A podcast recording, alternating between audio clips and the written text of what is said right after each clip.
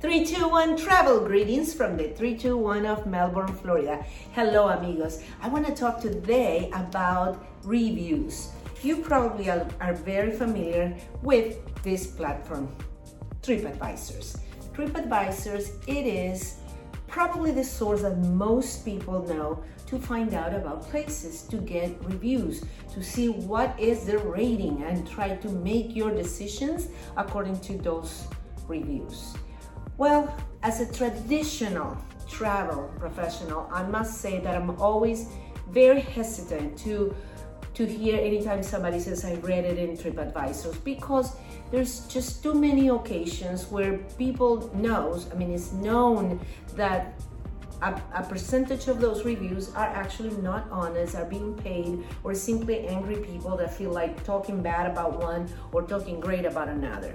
So how do you know that that reviews that you're reading are actually going to be important on your decision for travel? So I want to tell you this. TripAdvisors and some other online booking platforms are great as a directory. That's how I see it. If it's a directory, you want to see what places exist and you are browsing on your own, and you can have an idea. But and to get a, a, a review that is honest and unbiased, I believe the travel professionals are the ones who are going to give you that review. So we are the real trip advisors. Why? Not only because we visit the places, we bring videos and media and photos of the place in the current situation.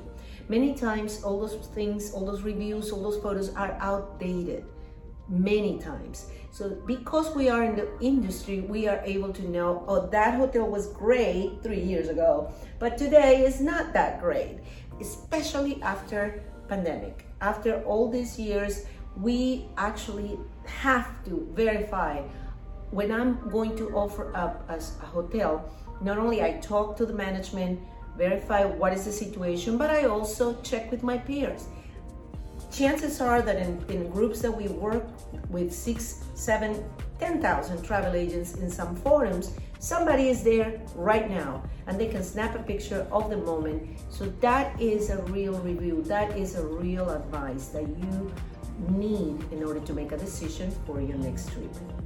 So that's my my do's and don'ts. Do not re, re, don't rely on what people are writing.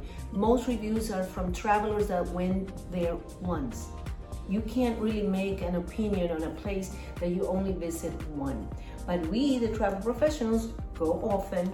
We have people that we send constantly, and we have the, the fresh content for your destination. So thank you very much for checking this video. Don't forget to subscribe, more 321 tips. And I'll let you go now. Next.